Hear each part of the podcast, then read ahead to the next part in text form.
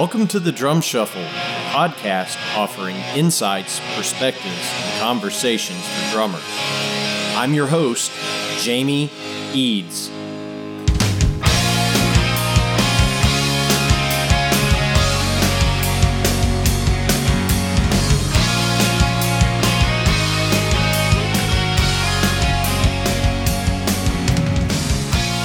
Hey, how's it going out there, everybody? Welcome to the Drum Shuffle. Jamie Eads joining you as always. This is episode 74.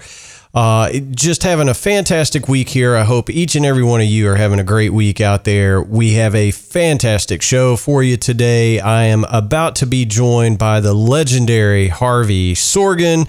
Uh, you will know Harvey from his many years in the great group Hot Tuna. And Harvey has a, a brand new record out on the streets right now uh, that, that is just fantastic. It's called New Origin with the New Origin Trio. So we'll be joined by Harvey in just a moment after this message from our sponsor, Los Cabos Drumsticks. The best kept secret for drummers is finally out. Los Cabos drumsticks may look like the sticks you grew up with, but these are not your father's drumsticks. Los Cabos Drumsticks is Canada's number one drumstick brand, and they are coming to a retailer near you. With operations in over 28 countries worldwide, thousands of drummers have already discovered the Los Cabos difference. Using FSC certified wood from Canada and the US, Los Cabos make the finest quality drumsticks, percussion tools, and accessories on the market. The best news Los Cabos Drumsticks offers you a ton of choice. They have 22 individual drumstick models and 14 percussion tools, many of which are available in three different wood types maple, white hickory, and red hickory. Red hickory comes from the center or heart of the hickory tree and has been independently proven to be both stronger and more elastic than white hickory without adding a lot of weight. While most drumstick manufacturers have shunned red hickory, Los Cabos Drumsticks has embraced it, becoming the only established stick brand in the world to offer a full line of red hickory drumsticks. To learn more about Los Cabos Drumsticks, visit them online at loscabosdrumsticks.com Follow them on Facebook, Twitter, or Instagram, and don't forget to ask for Los Cabos drumsticks at your favorite retailer. Dare to be different. Join the Red Hickory Revolution with Los Cabos drumsticks. All right, guys and girls, as I mentioned, we're about to be joined by the great Harvey Sorgen. Uh, Harvey spent uh, the well all of the '90s, quite frankly, with Hot Tuna, and of course, Hot Tuna was some of the band members from Jefferson Airplane, and and they just did so much good stuff. Uh, you know, if you're not familiar with Hot Tuna's music, don't don't waste any time. Go get familiar with that because it's just incredible. But uh, Harvey has been doing just so much excellent work over the years. I was really thrilled to be able to get him on the show to talk about his new release. Uh, just a fantastic trio uh, that he's got doing some really hot improv- improvisational jazz. Uh, it's some of the best improv jazz that I've heard this year. And Harvey just drops a knowledge bomb on all of us during this interview. Uh, it, just an incredible human being, a fantastic musician and a world class drummer. So please help me welcome to the drum shuffle the great Harvey Sorgen. Hey, good morning, Harvey. How's it going today? It's a beautiful day here in the Catskill Mountains at Woodstock, New York, Jamie. It's just gorgeous, perfect weather for early summer, and it's a lovely thing to be talking to you today. Well, we appreciate you taking the time to do it, man. Uh, you know, this Absolutely. is a real, real treat for me. So, uh, so thanks for being on the drum shuffle. We appreciate it. Sure. Sure, my pleasure. Pleasure's all mine to be here. Thank you very much. Oh, you're very welcome, Harvey. So, um, you know, traditionally on our show, what we like to do is start back at the beginning. So, if you're cool with a, a trip down memory lane, tell us Tell us where sure. you grew up and, and how you got into music and drumming to begin with. Right, sure. So um, I grew up on the South Shore of Long Island, which is very close to uh, New York City, maybe 30 minutes outside of the city, and grew up pretty close to the beach, which was a beautiful way to grow up. And uh, getting involved in playing You know, pr- pretty young. The, the the myth, you know, the urban myth about my my beginnings, sort of go that uh, I, I have an uncle that was a professional player in the 40s and 50s. Actually played in uh, win one incarnation of uh, Miles Davis's large bands back in the 50s, and I guess I must have been three or four years old, and he was visiting, and we had a uh, a piano, and actually we had an accordion in the house. My eldest brother played accordion, and uh, my oldest brother was playing for him, you know, being the professional musician. And he put the accordion down, and and the myth goes that I picked it up and I played a blues. I played a one four five blues.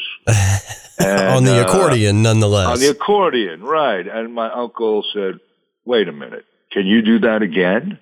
And I was like, sure, you know, and I, I, I didn't know what I was doing. It just, it was a blues.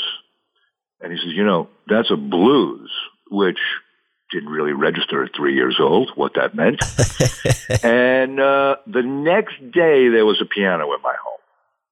He decided that this kid needs a piano. Oh, that's cool. So uh, right. So I started studying piano and uh, kind of segued when I got a little bit older into uh, elementary school. I started playing trumpet. So I was playing trumpet and piano uh, and playing in, in the band, playing trumpet. And and then there was a uh, request from the school band leader that they need a drummer. And the school needs a drummer. If we know anybody that could come and audition to play quarter notes or whatever it was back then. And I said, oh, this might be fun. And I went and, and I became the uh, bass drummer and then snare drummer in the school band. And I guess it was something about the drums that just kept on giving.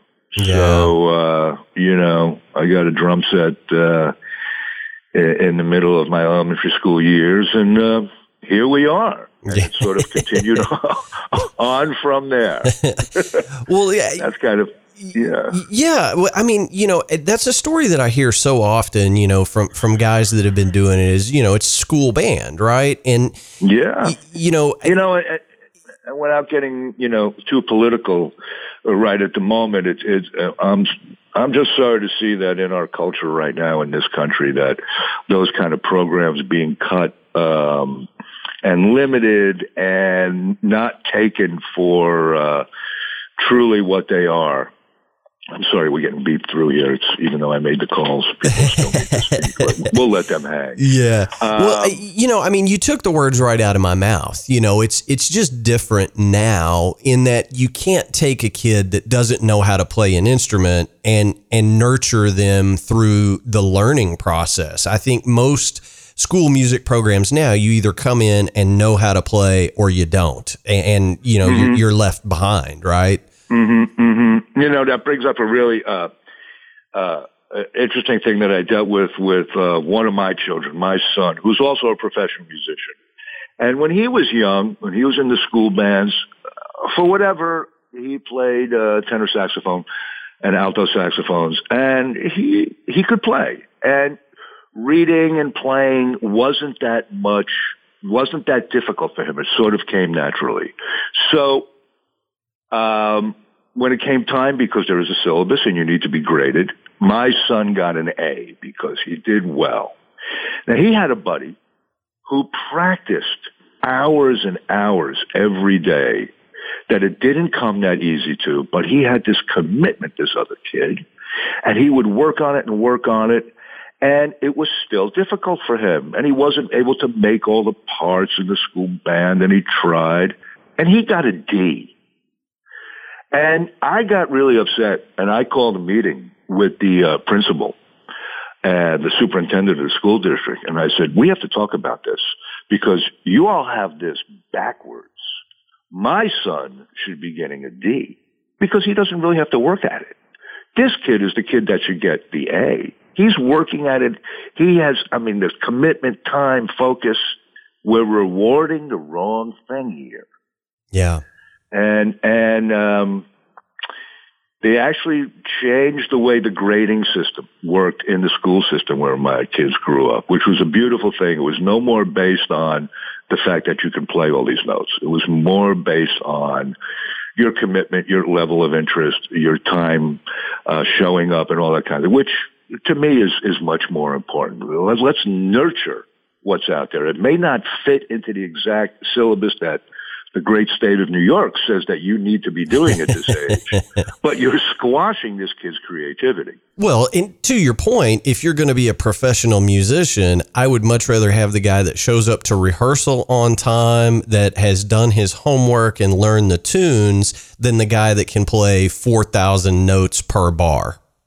You got it. You know, Absolutely. I mean, so when you yeah. when you convert it to the real world, it is more important with the work you put in than than the God given talent. So absolutely, I agree a hundred percent. So I'm I'm hoping that that type of ethic, uh, you know, unveils itself in the larger community in this country and around the world, and uh, you know that that's important. We have to we have to be able to nurture stepping out of the box. We don't need everybody to sound exactly the same.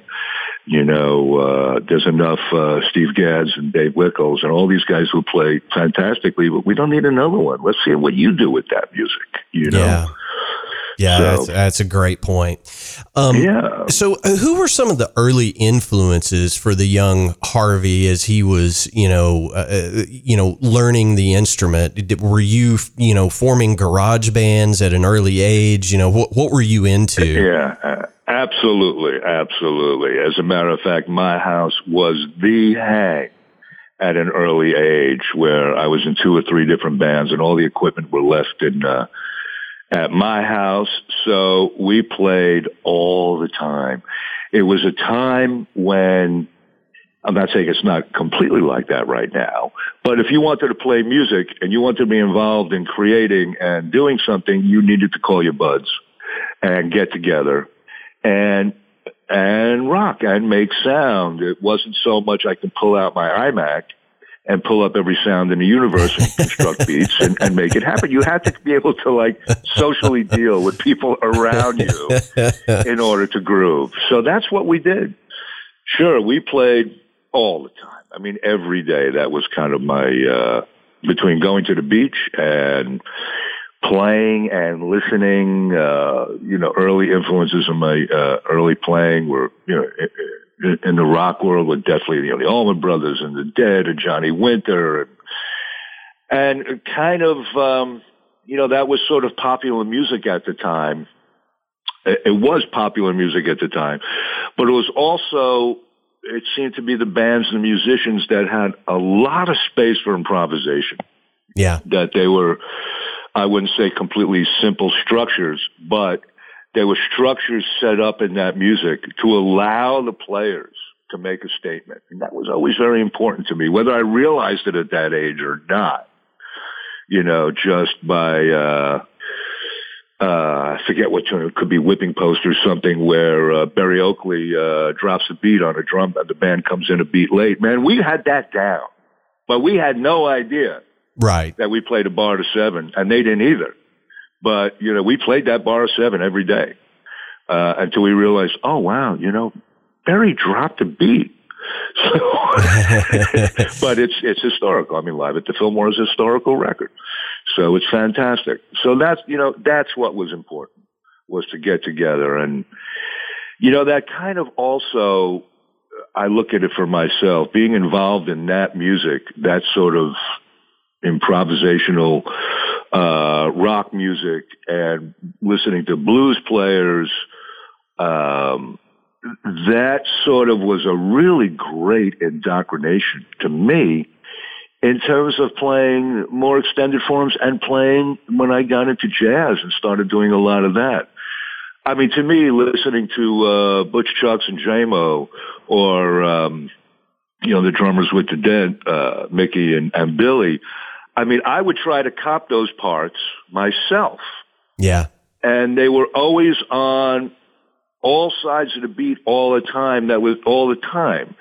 So it wasn't so much, I wouldn't say it's the pre kick and snare era because Bonham was definitely, you know, banging it out gigantically at that time, but still that was a little more open.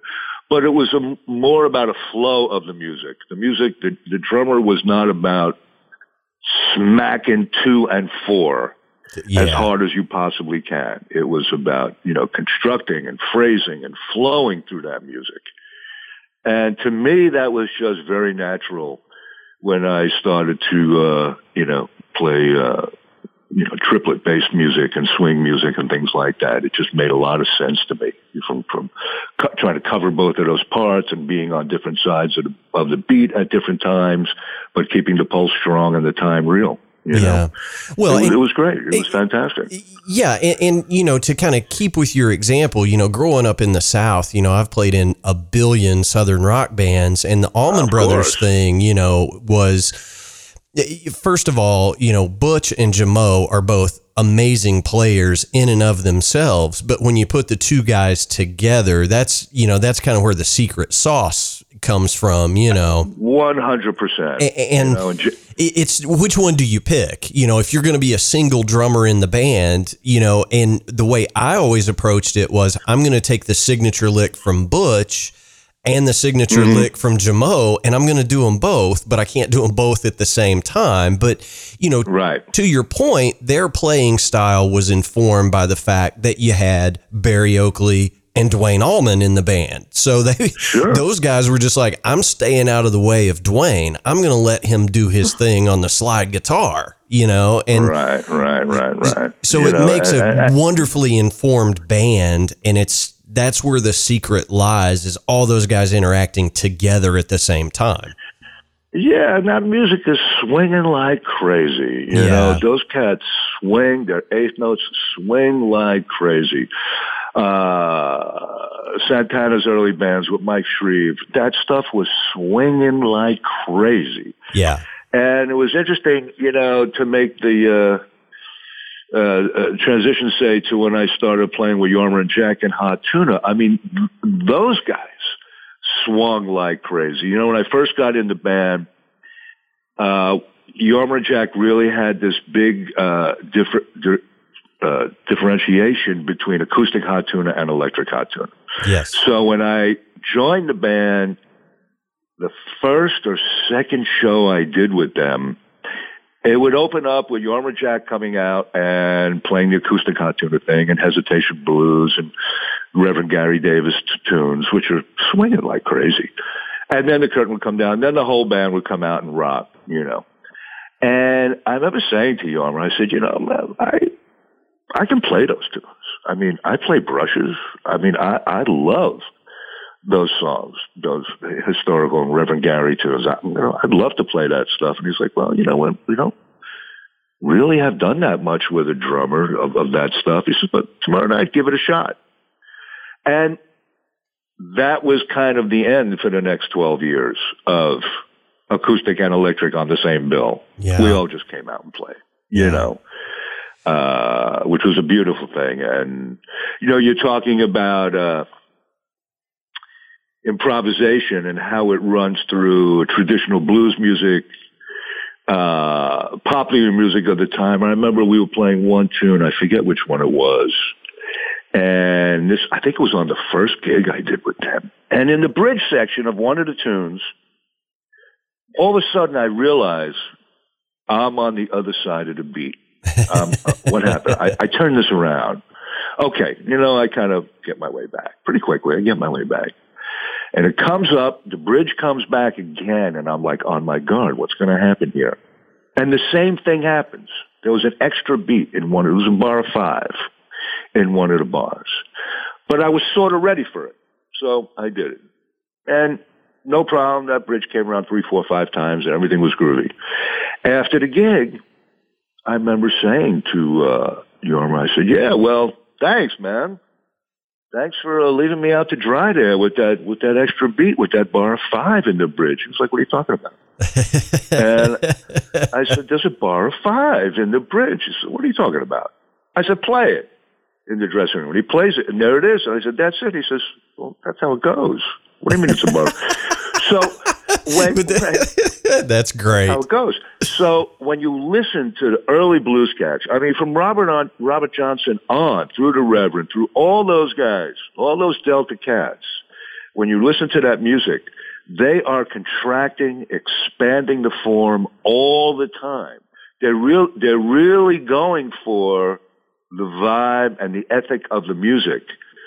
And if this bridge has 13 bars instead of 12, or the next bridge has seven, next A section has 17 bars instead of 16, so be it. That's what they were feeling at the moment. Yeah. And that's on hundreds of records, hundreds and hundreds of early blues records. So that sort of ethic, which sort of uh, was the beginning of the music, uh, of, of the true American, you know, music, the blues music, so it was all about that. And in, in, in the in the pop world, that sort of got squashed down. Well, that's not cool anymore. You can't do that. But that's what the music is based on. well, and, it, yeah, I mean, I think we're in a in an era of lowest common denominator popular music. And right now, yeah, there's still, you know, I, I do talk about that, and I agree with you. There is some amazing music coming out from cats right now. I mean, uh, somebody, there really is. There is some really stupendous, thought out. Uh, in in pop music, though, you're not going to necessarily, when you sign on to your Spotify channel, going to hear it. Right. So you know your your conscious decision of what you're li- that's what's happened sort of is that your conscious decision of deciding what you want to listen to has been taken away in streaming in that there are all these services that by um, you know architecture and uh, that decide well if you like Bruce Springsteen you need to hear this. Well maybe I don't want to hear that. Right. But they decide. And so you turn on your channel and bang. So you're not selecting. The, the mass populace is not selecting necessarily or investigating and then purchasing a record. Yeah, well, that's that's way over. But and and there's the point, you know, for for great music right now. I agree. There's a ton of great music out there, but you have to a know about it and search it out. And yeah. y- you know, we live in a in a funny time because you know the good news is anybody can make a record the bad news is anybody can make anybody a record. Anybody can make a record. Y- Absolutely. You know, so finding the stuff that's great that will move you and that touches you in the soul, you know, and, and gets you warm yeah. and fuzzy. You, first of all, you got to. It's out there. It's out there, but you have to go find it. You're not going to get. Do. You're not going to get the easy pill from Pandora or Spotify. That that is a true right. statement. And uh, it's true, and you know, it's with the tools that we have now that we didn't have 25 years ago, it's so much easier to go out and find that stuff. It's the mindset right of whether you want to go out and find that stuff. I got turned on because my son says I'm an old man, but I got turned on to this thing called Radio Garden, which is this website, which is it's gorgeous. It's it's it's it's a web it's a, a site and it's a picture of the planet and you can scroll around and hit radio stations anywhere on the planet. Yes. Whether you want to be in Uzbekistan or Eastern Europe or South America or the African continent, you just scroll to the continent and there are these dots of where these radio stations are. And you click on them and you're going to hear stuff you've never heard before. One of my favorite I mean, things. It, yeah, and not to interrupt, but I am familiar right. with the site, and one of my favorite things is to like you know scroll over to to like the the middle country of England and listen to their classic rock stations because yeah, yeah, yeah. you're not going to get the same classic rock that you get you know in Cleveland Ohio it's going to be different. That's different right. That's right. It's really so cool our point stuff. of that, yeah, our point of that, the tools for research are so at our fingertips. I mean, they're in our pockets all day long. Uh, if people actually take the phone out of their hand. Yeah. So it's, it's always with you. Yeah. You know, but you know we've been lulled into this thing of you know you don't have to think about it anymore. It's all going to just be sent to you. Yeah, but, for, yeah, yeah, for sure.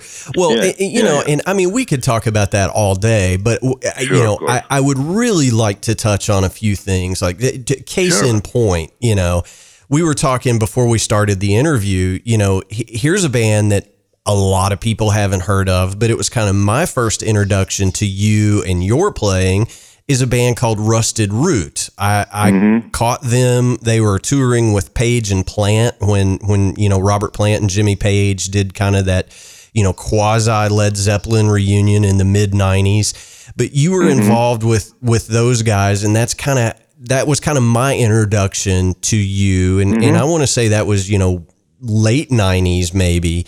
Um, but you, you, know, yeah, I guess mid to late '90s. Yep. Mm-hmm. Yeah, but I mean, mm-hmm. uh, case in point, that's a band that I saw in concert that I would have never discovered had they not been on that tour, and I was blown away and went and bought yeah, the right. entire catalog the next day. You, you know right, what I mean? Right. So no, that's great. A great group, a great group of folks with a, with a great. Uh, a great mindset about what they wanted to get done and how they played and how they improvised and how they jammed uh, and it was, you know, I guess I was involved with them in a couple of different ways. One was they toured with us with uh, Hot Tuna. Um, so we played a lot of shows together. I think they were on the the first were they on the first uh, Further Festival where it was us and them and and uh, the, the Dead Guys, uh, Weir and Lesh and Bruce Hornsby. I think they were on that first one. And we all got a chance to sit in with everyone else's bands every night. So that, that was beautiful. And, um, they invited, uh, they invited the whole band. They invited Tuna to their recording studio in Pittsburgh to play on their new record at the time, which was a gas. We had a great time. We, we were there for a few days and, and played on the record, uh, which was uh, really beautiful. And then I got involved with, um, with co-engineering, assisting engineering on one of the records. I'm sorry, I'm going to be really honest. I don't think that was the same record. It might have been a different one. uh, yeah, it, it happens. But, uh, yeah. It happens, but yeah. So, uh, yeah, I, I just really dug. We all really dug the vibe. We dug the camaraderie we felt touring together. We had very like-minded ideas about you know how we want to apply ourselves to the music and bring people in and you know, it was great. I'm, I'm glad that you got a, a chance through, uh, you know, uh, Page and the boys to, to, to find out that they were happening because they were, they were, they, they had developed quite a little scene. Yeah, I mean, just a that time. massive jam band, percussion yeah. heavy, dare I say, and you know, for a yeah. young drummer, it was just you know, it was right up my alley. And you know, yeah, I mean, that's yeah, that's just one of many things that's in your discography. I mean, obviously, mm-hmm. the the hot tuna stuff. You know, I mean, I think that's well documented. Um, but you right. know, I, it, just looking at your discography, you know, NRBQ, uh, Bill Frisell. I mean, there's just so much stuff that you've done over your career that's amazing. Right. Yeah. Well, thank you. That's that. You know, I have to say that. Uh, uh, I'm a pretty happy guy. I feel really honored that uh, I was able to align myself and, and be taken in by certain musical situations um, that really meant a lot to me and meet meet quite a few creative players. Uh, you know, it's uh, we'll go we'll go back for one second talking about my early upbringing. I remember when I was 14, 13 or 14, I was uh, studying with a very well-known teacher at the time on Long Island, drum teacher his name was Charlie Perry, and he was very friendly with Jack DeJohnette. Oh wow! And I had kind of known about Jack, but not really, you know, a little bit at that age.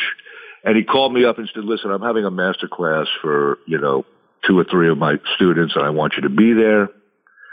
And um, Jack DeJohnette's going to be there, and you should come down. And it was at his house uh, small little teaching studio, really small, big enough for like a set of drums and three or four people in this room. And Jack came in and sat down and blew for about an hour and a half straight. Just played. And, you know, I'm, I'm two inches away from him. And that was a, a pretty uh, amazing life changing event. I had no idea that the instrument could be played like that. Yeah. Uh, it was really, really, uh, I, I walked out of there speechless. I just, I had never, that kind of sound, vibration, intensity, complexity, groove, all of it at once. Yeah. And, uh, so that was an amazing transformation. And then later on becoming friends with Jack and spending time with him and we did a video together, Jack and I, and he's turned me on to some really nice gigs over the years and to, uh, you know, just, so I, like I'm saying, I just feel kind of, uh, honored and, uh, and very grateful to have been around at the time I was and to, to bring, be able to attract uh, players like that and have them want to be be a part of their projects. And, well, I mean, it's. So, uh, I think it speaks to you, and and you know, one one other thing that I do want to mention, um, and, and, it's still around. You can find it if you look, but you you had your own great instructional video, you know, yeah, uh, in the in the nineties, and it, mm-hmm. correct me if I'm wrong, but I think it was uh, drumming made easy, right? Drumming made easy, right, which was the title given to it by. Um, the owner of the company, Homespun Tapes, uh, Happy Traum, which is a fantastic instructional uh, company. Now it's all streaming, but back then it was videos and then became DVDs. Uh, yeah, so I have one out. There were a few drummers on that uh, uh, for that company. Jack, Jack and I did one together. Musical expression on the drum set. Uh, Danny Gottlieb, Levon Helm, the four of us did instructional videos for that company. So yeah, yeah, I'm glad you, it's you found great. that still out there, and I, I still, I still see the checks. So that's kind of nice. Well, that's always good. And and you know, back back the, the the first time we talked when we were trying to you know get our time you know set up for this interview, we talked a little bit right. about Levon, and, and you had mentioned you know Levon did a video for them as well, and right, you know, I think my exact quote was how the hell did Levon think he was going to teach anybody how to do what he did? You know, I mean, that's yeah. Uh, well, it's it, that's an interesting point that you bring up because when they shot the video, uh, it was uh, it was an interviewer, Randy Ciarlante, another great drummer that actually played uh, with Levon in one uh, one versions of the band, and he was kind of the interviewer. And, and Happy, who shot this video, had his company called me up and said, "You know, we shot this video with Levon, and can you come over and take a look and see what we have? Do we have an instructional video here?" and I'm telling you, it's fantastic. Um, uh, uh, uh, is he showing you exact technical in the tradition of playing the instrument? Not necessarily, but he is showing you his thought process and his physicality on the instrument and the way he looks at playing and singing and his playing in it is just perfect. I mean, it's that thing. Nobody sounds like Levon. Yeah, you, I mean, uh, I think you have to be born in Turkey Scratch, Arkansas, and grow up as a as a singing drummer to do what Levon right, did. Play with a bunch of Canadians. Huh? Yeah, yeah, I mean, so, I, uh, it must have been in the water down there or something. Because I mean, that's just a guy you cannot cop his feel. You can't do it. Yeah, it's a thing. You know, which brings me to the point of when we talk about. I know interviewers sometimes like to hear, you know, what I think about certain drummers. And, you know, what it really comes down to me, and it's, it, it has to do with drummers in, in a broader sense. It has to do with musicians in a broader sense. It has to do with artists in a much broader sense. It has to do with humanity, which what attracts me in terms of uh, artistic output is when someone has a singular voice mm-hmm. and you know that voice. And I'm not making any uh, critical judgment on words like good or bad, but more so that they are true to the voice that they have. Like you can take Levon and you know in two notes it's Levon. Yeah. Or Jack on the drums. And you can hear Barry Altschul play one bar on a cymbal and you know it's Barry Altschul. Or you can look at Juan Miró's paintings, and then you know if you look a square inch of that painting, you know it's him. Yeah. Or you can read James Joyce, and in five words, you know you're reading James Joyce, because nobody puts words together like that. To me, uh, or you can go and eat um, Thomas Keller's food, or uh, in that regard, my wife's food, who's a fantastic chef. Nobody cooks like that. No one thinks like that. No one speaks like that. No one writes like that. No one paints like that. No one talks like that. These, this is what attracts me in, uh, in the in the general way of, of every day through my life, and if I have to break it down to a much smaller uh, increment, what attracts me musically to the people that I have aligned myself with, that I seek to play with, that I seek to be in their presence, because it's them. Nobody plays the guitar like Jorma Kaukonen. Nobody plays like uh, Bill Frisell. Nobody has that sound. Right. So it, it gets beyond stylistic. It really has to do with, wow, these are the folks I want to be aligned with. People that have either consciously or unconsciously developed a sound. Uh, it may be something they decided to do or something that just kind of happened from their life experiences and the way people take in what goes on around them and how that, you know, becomes their output and their language. Yeah. Whether it's a visual language, whether it's a written language, whether it's an oral language, it, it, it, that's not the point. The point is it becomes a way of communication. And that to me is of the highest order. You know, um, uh, we were talking about uh, a little bit about you earlier. Um, I can relate that to a story at one point in, in a past life. I was teaching this guy in New York who was a big time uh, Wall Street attorney, very wealthy. Uh, but he came out to one of my concerts and he contacted me and I love the way you play, blah, blah, blah, blah. Uh, can I take a lesson with you? I've never played the drums. I've always wanted to play drums. I said, absolutely. Let's do this. So we got together and he bought a set of drums. And we got to the point fairly quickly that he had enough information and enough ability to get together with his Wall Street buddies and play every Friday afternoon at a local pub and loved it. I mean, these cats loved what they were doing. That's cool. And he called me once and he said, you know, I wish I was like you, Harv. You know that, you know, you're a professional player. You travel the world. This is what you do, blah, blah, blah. And I said, you know, you have it backwards, my friend. I wish I could have been like you, where you have absolutely no constrictions on the music you're playing. You don't have to worry about a dime. You don't have to play any gigs you don't want to play with. You don't have to play with anybody you don't want to play with. You don't have to play anything you don't feel like playing. And you only play when you want to. Yeah. This is the highest calling of the pure music. So it's not about being on stage. It's not, it's not about being a, a, a press idol. It really isn't. In the long run, it really isn't. It's about your daily life and how you're feeling going through your day every day. Now you have something to communicate and yeah. make a change and make a difference around the people around you. I mean, you know, that's, that to me is the highest of calling. Uh, yeah, well, yeah, and I mean that's some really profound knowledge that you just dropped on us. You know, I mean, it, it, it I mean, it really is because yeah, you know, when I you feel that the media, yeah, I feel the media, you know, and now I like to call it the immediate media. It's so much in your face. I'm not just talking about politics. Everything is so much all around us all the time, telling you that this is what you need to inspire to become with. Really? Yeah. Please give me a break. You know. Well, wake I mean, up and have a good cup of coffee or, or water. and, you know, I, I, mean, come on. Yeah. Be happy to be here. A- absolutely. Well, case in point, you know, and, and, and I want to make sure that that we talk about the new record. You know, it's called Absolutely. New, new Origin.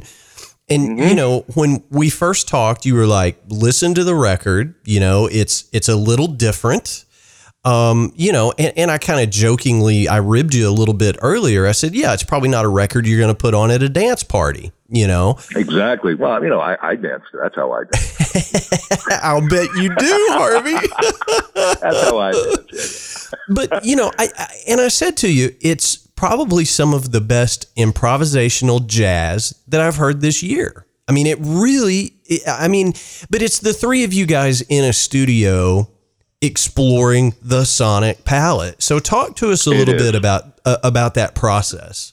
I would love to. You know, the the two uh, the two gentlemen who I hold it in tremendous esteem, Mr. Joe Fonda on the bass, who I've probably been playing with at least thirty plus years now in many different configurations, and uh, Christophe Rocher, who's a uh, amazing clarinet player from Brest, France, over on the coast, maybe about five hours from Paris. uh, tremendous uh, new music improviser, beautiful character, beautiful soul, who Joe and I met on a tour.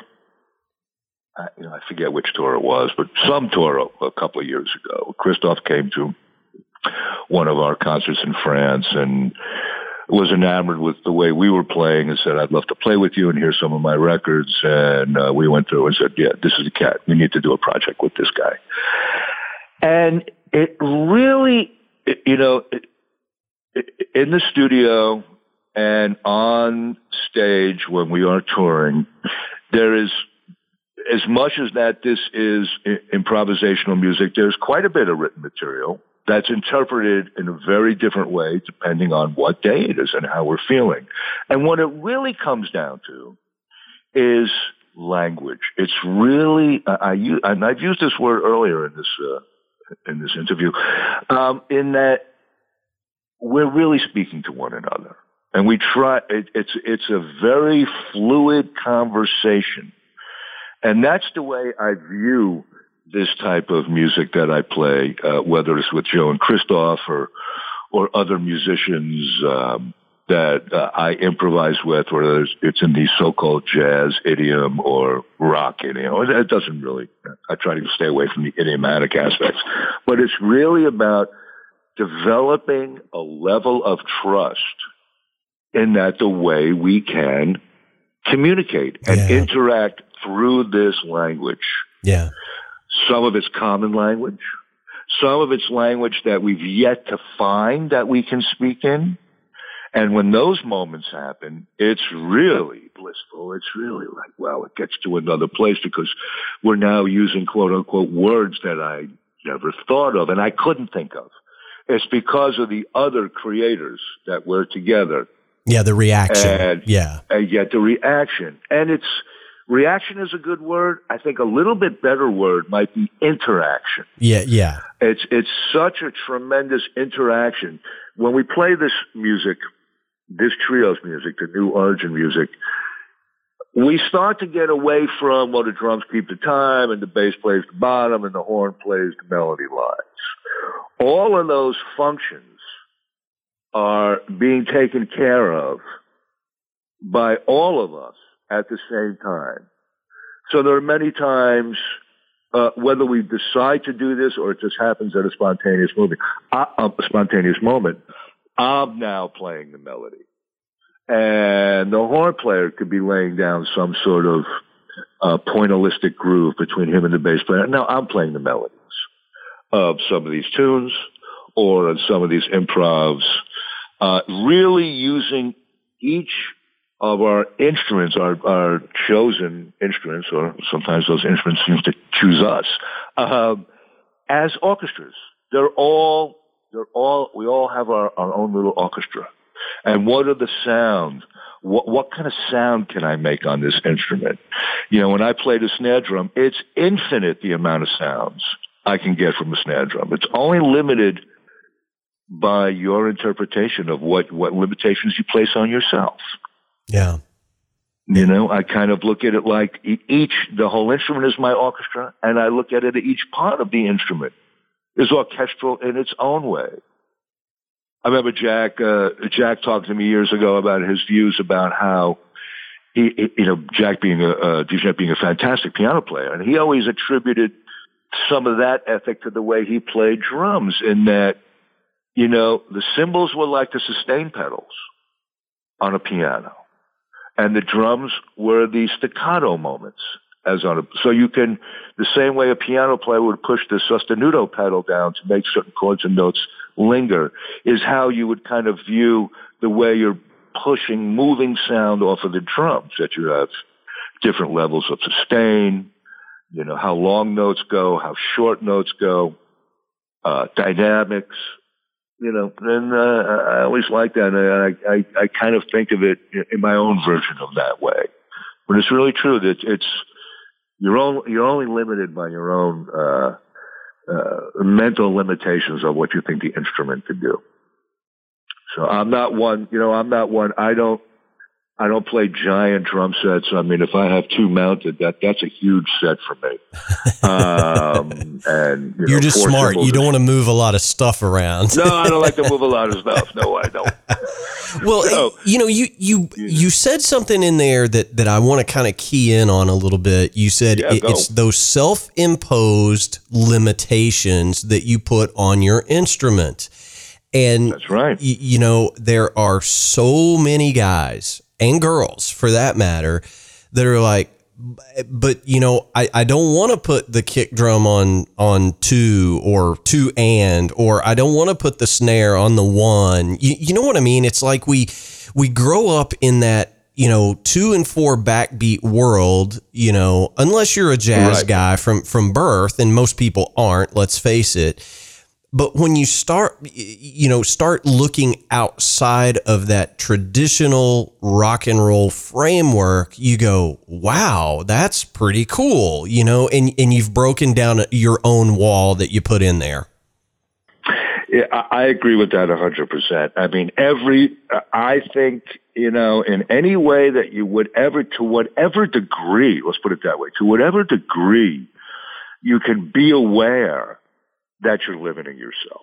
I mean, it's a series of degrees. And first of all, even just saying to yourself, what else can I do here? Man, you're way ahead of the game now. Beautiful. All right. So now you're setting up a path for yourself to go somewhere that maybe you don't know what it is yet. You maybe can't figure it out yet, but at least you, you have that inside your brain and your body and your physicality that I'm looking for something else. You know, you can't find it.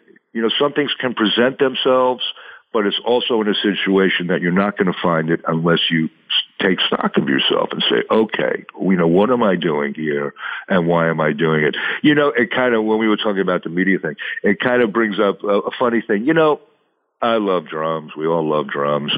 I have way too many drums. You know, it's just Oh, yeah. out of control. It's out of control, right?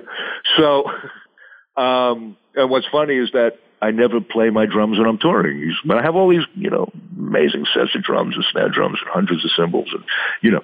But anyway, I love how these companies, whether it be boutique builders and their beautiful instruments or the, the, the major companies that are constantly have to release new things every year to sell product. And they, they put their demos up online.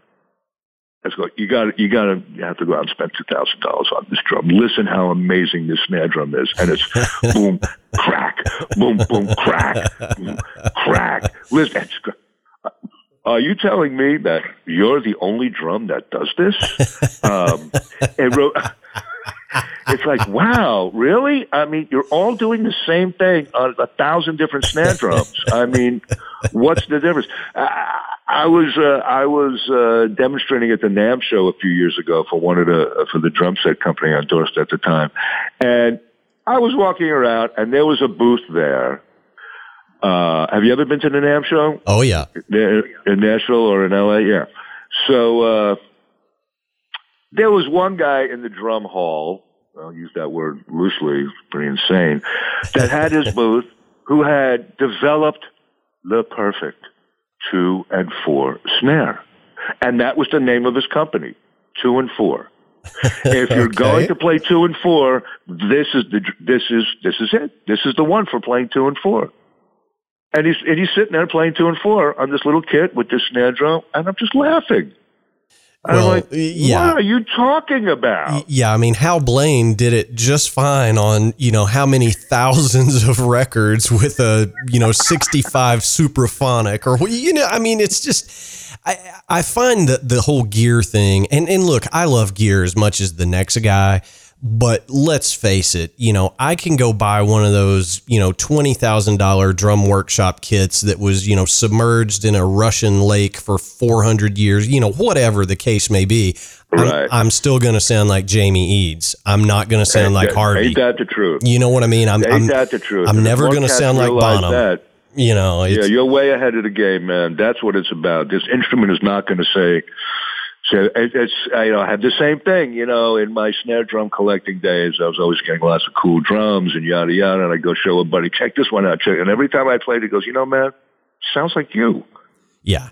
I mean, I- Every one of these really groovy drums that you bring over sounds just like you. I'm like, yeah, you're right.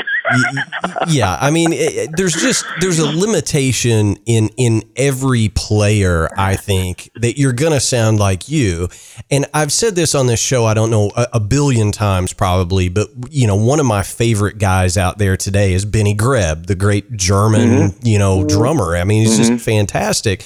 But there's a video mm-hmm. out there on the internet of him playing one of those thirty dollar you know toy drum sets uh, uh that has mm-hmm. SpongeBob SquarePants on it, and he sounds yes, like this video. He yes. sounds like Benny Greb on a thirty dollar toy.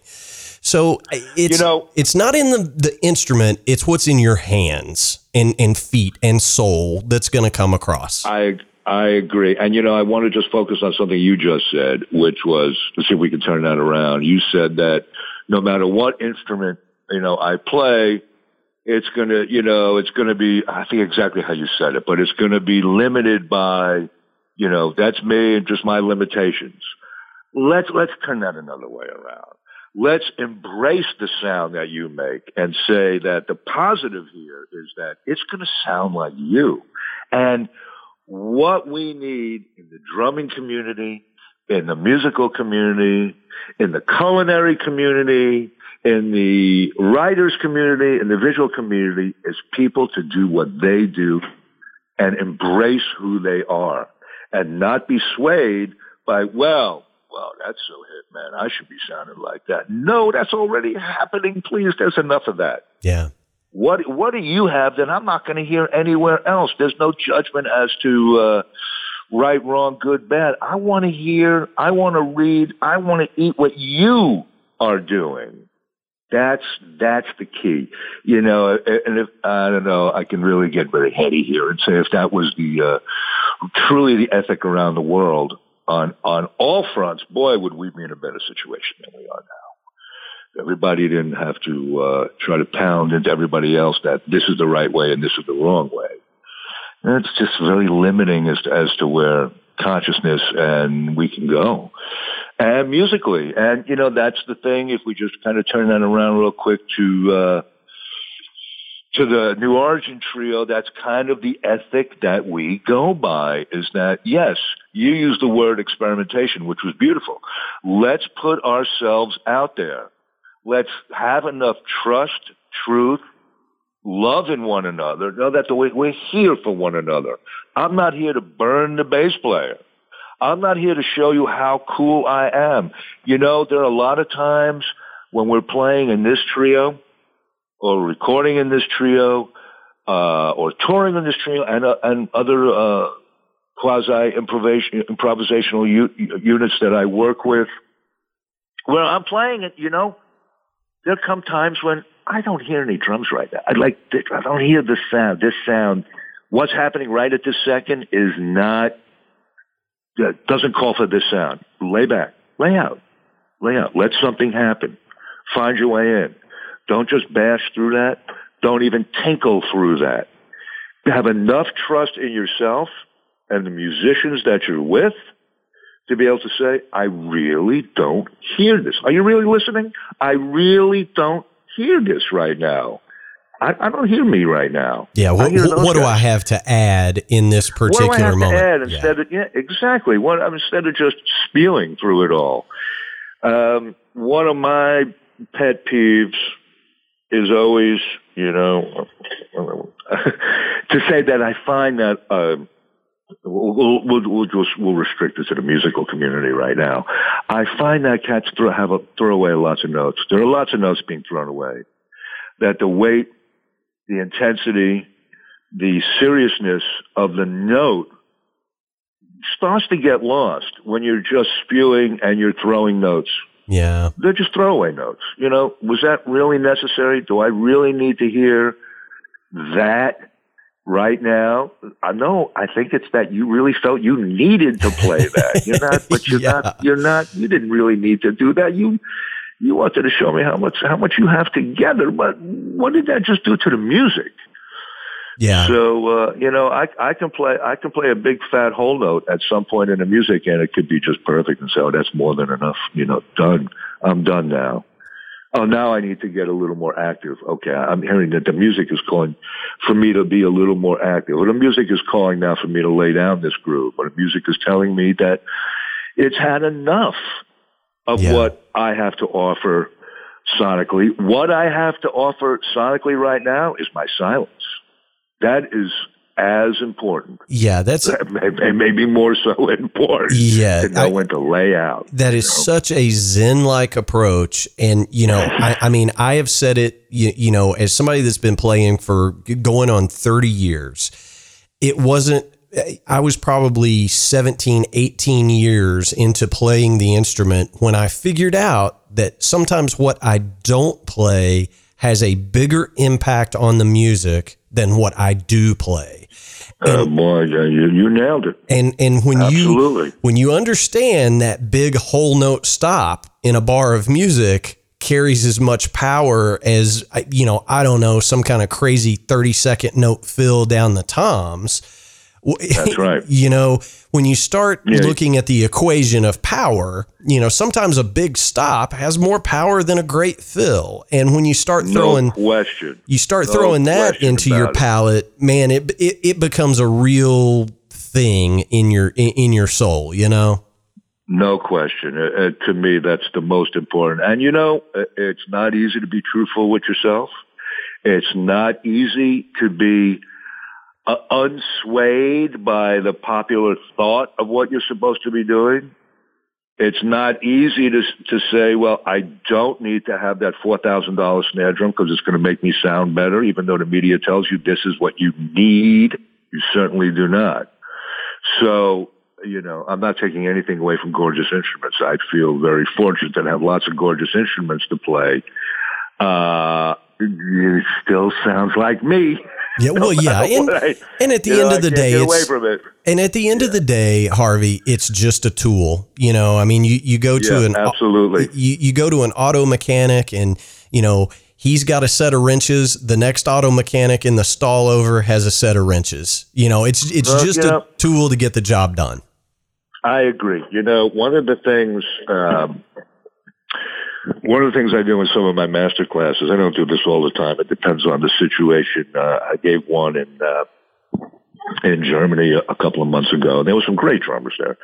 And I came in and, uh, I sat down, I played a little bit. And it was a nice set of drums, uh, very nice. And, you know, I had my cymbals, everything was very nice. And I played for a little while. And I said to those guys, I said, all right, so uh, let me ask you, before we even talk about technique and stuff like that or whatever we're going to talk about today, um, how do you guys think about the drums, man? What, how do these drums sound? And one guy was like, oh, you know, the, you know, I really like the snare drum. The toms were a little dull. Yeah, I said, oh, okay. How about you, man? What do you think? What do you think of the cymbals? I said, oh, cymbals are beautiful. I like that flat ride that you play. It's gorgeous. And I asked another guy, so the bass drum, you know, it sounded really good. Maybe, maybe a little more muffling. I said, well, okay, great. And, uh, I took out my wallet out of my pocket and I threw it on the floor. And I said, you know, right now, that drum set sounds exactly like my wallet. You hear any difference? You hear any difference between those drums and my wallet? They're making the same sound right now. Exactly the same. Oh, were you talking about when I was playing them? Oh, that's a different story. Yeah. Drums make no sounds. that's right Guitars make no sounds. Piano doesn't make a sound. Wallets make no sound. Oh, you're talking about the sound you make on it. This is where we're going to start here today. We're going to start to talk about what sound do you make? Are you aware of the sound you're making on the instrument? That's what it's about. Are you aware of what frequencies you're putting out when you're playing this instrument? Because instruments make no sound. People do. Animals do. Plants do. But instruments don't.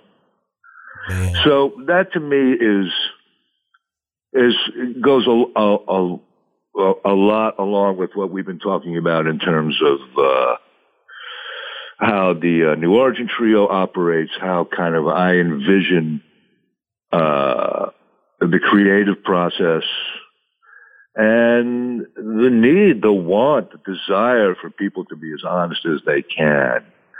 Uh, with themselves and everything that you do in your daily life and the way you have communications with a family member or your wife or your brother or the guy at the post office or any of these things or the server in a restaurant. All these things contribute to make who you are and that's the sound you're going to be making on the instrument. And if you think that's different, then you're going to, if you think you make this clear cut differentiation between what I do as a quote unquote musician and what I do in my daily life, you're missing, you're missing it. You're missing it. You, we're not hearing you. Wow. And we need to hear you. We need to hear you. That's what this world needs. We need to hear you, what you have to say. Forget about validity. Forget about right, wrong, good, bad, bright, dull. What do you have to say? Let's please listen to one another. Yeah, man. That's yeah, man. That's, that's, how I try to go through my days. That, that's great advice, Harvey. I, I mean, I, I just I can't thank you enough for taking the time to come on. Now, the the new sure, Origin. Trio record uh, is it on the street already? Yes, it came out, I think the first of this month, the first of June 2019. It's available through the label themselves, which is Not Two Records, Not Two uh, Records.com, or the Downtown Music Gallery in New York City. Not Two is located in uh, uh, Krakow, Poland. They're a great, great, great record label. I have a few records recently. I've probably done about 10 records for them. I have another one with the great pianist Marilyn Crispell and Joe Fonda that came out about four months ago. And I have one more coming out with them next month, which features uh, uh, another great piano player, uh, composer, improviser Jerome Kitsky, Steve Rust on bass. And this is music along to the poetry of the great Ferlin, uh, of uh, Ferlinghetti, uh, who was one of the great Beats poets who turned 100 this year and is still writing. Lawrence Ferlinghetti, Lawrence Ferlinghetti, founder of City Lights in San Francisco, New York. 100 years old, writing amazing stuff. We have taken some of his words and they are part of the way we improvise. We improvise around his poetry, read by Jerome Kitsky, which is is spectacular. Wow, that so, sounds uh, awesome. I heartily uh, recommend all of you to check out this label, Not Two Records. And I would want to say also before that this uh, podcast ends that not only am I appreciative that you're taking the time to do this with me, but I really want to get it across to the listeners that these are the type of situations that need to be supported. What you're doing, Jamie, is so important through the morass of, of stuff that's going on down the pike on the digital pipeline of where we're bombarded with stuff for people like you to take the time and for all the millions of dollars that you make doing this. how you do How this, did you know? uh, altruism for, for the music, for the people. I'm asking the listeners to please support in any way possible what you and this podcast does. Listen, spread it around to your friends, turn on to other things. You know, if you stop listening and you stop supporting, these things go away. And then you turn around and say, wow, man, we used to play at this club down the block and now it's not there anymore. well, did you ever go? No, I never went, but it was so cool. Well, if you don't go, if you don't support, if you're not part of it, then it goes away. Yeah. So thank you, Jamie. Well, really. I, I, I mean, what do I say to that? I, I mean, you're too kind. Um, you know, I, from from the genesis of this show, I I've said a million times, I just want it to be two drummers talking about drums and music, and I always I know that when that conversation goes on, whether it's in a pub, a coffee house at the bus stop when there's two drummers talking you can solve a whole lot of problems and there's a ton of knowledge in there and you, I'm telling you, there's always I, I something to be learned you know i've said there, there you, you, you want to figure out how to build you know a base on the moon get a couple of drummers on the job because we will reverse engineer that crap to death and figure out how to make it happen you know so there you go yeah, so, there you go, for sure. Harvey, man, beautiful you, cat. You are just uh, such a such a great guy. Thank you so much for taking the time to come on the Drum Shuffle. You're welcome here anytime. Please keep oh, us posted you, what you have going on. We'll have you back anytime you have the uh, the opportunity. Most certainly, my friend, and you uh, you enjoy the day and carry on. And thanks for all that you're doing. Uh, thanks, Harvey. We'll talk to you real soon, brother. All right. Very good. Bye bye. See ya. All right, everybody. That's going to wrap up episode 74 of the Drum Shuffle podcast. As always, I certainly appreciate each and every one of you tuning in. We just simply can't put this show out every week without you listening. Uh, we we appreciate it more than you will ever know. Go ahead and hit the subscribe button on whatever platform you're using to listen in. Uh, we always have episodes coming out every single week, uh, and we want you to to catch all of these great interviews that we have. Now, to that end, we will be taking a summer break this year. Um, next week, we will have Rodney Edmondson on the show. Uh, Rodney has just done a ton of great work for the last 27 years with Ronnie Milsap, who is just one of the living legends of country music, certainly. Uh, but after we air the episode next week with Rodney, we're going to be taking a few weeks off simply because I've got a ton of family commitments this summer and I'm going to go out and see a bunch of shows and get a bunch of interviews at these shows to bring to you here on the Drum Shuffle. So we're taking just a little bit of a summer break, a little summer vacation. So, uh, but we will be back after just a few short weeks. Now, if you want to email us, the drum shuffle podcast at gmail.com is where you can send that email. We do answer every single email that we get. Our web address is thedrumshuffle.com, and you can find more information on me over at jamieeads.com. While you're there, look at all those social media links up in the upper right hand corner. There's Facebook, Twitter, Instagram. Follow us on those platforms as well. We do try to keep you up to speed uh, in terms of who we're interviewing, what we have going on through those social media links. If you want to help us out, the biggest thing you can do to help us, as Harvey said in his interview today, share a link with a friend. Tell somebody you know about the Drum Shuffle podcast. That helps us more than you will ever know. I hope everybody has a fantastic week this week. We'll see you next week with Rodney Edmondson. So until then, may your head stay strong and your sticks never break. Cheers.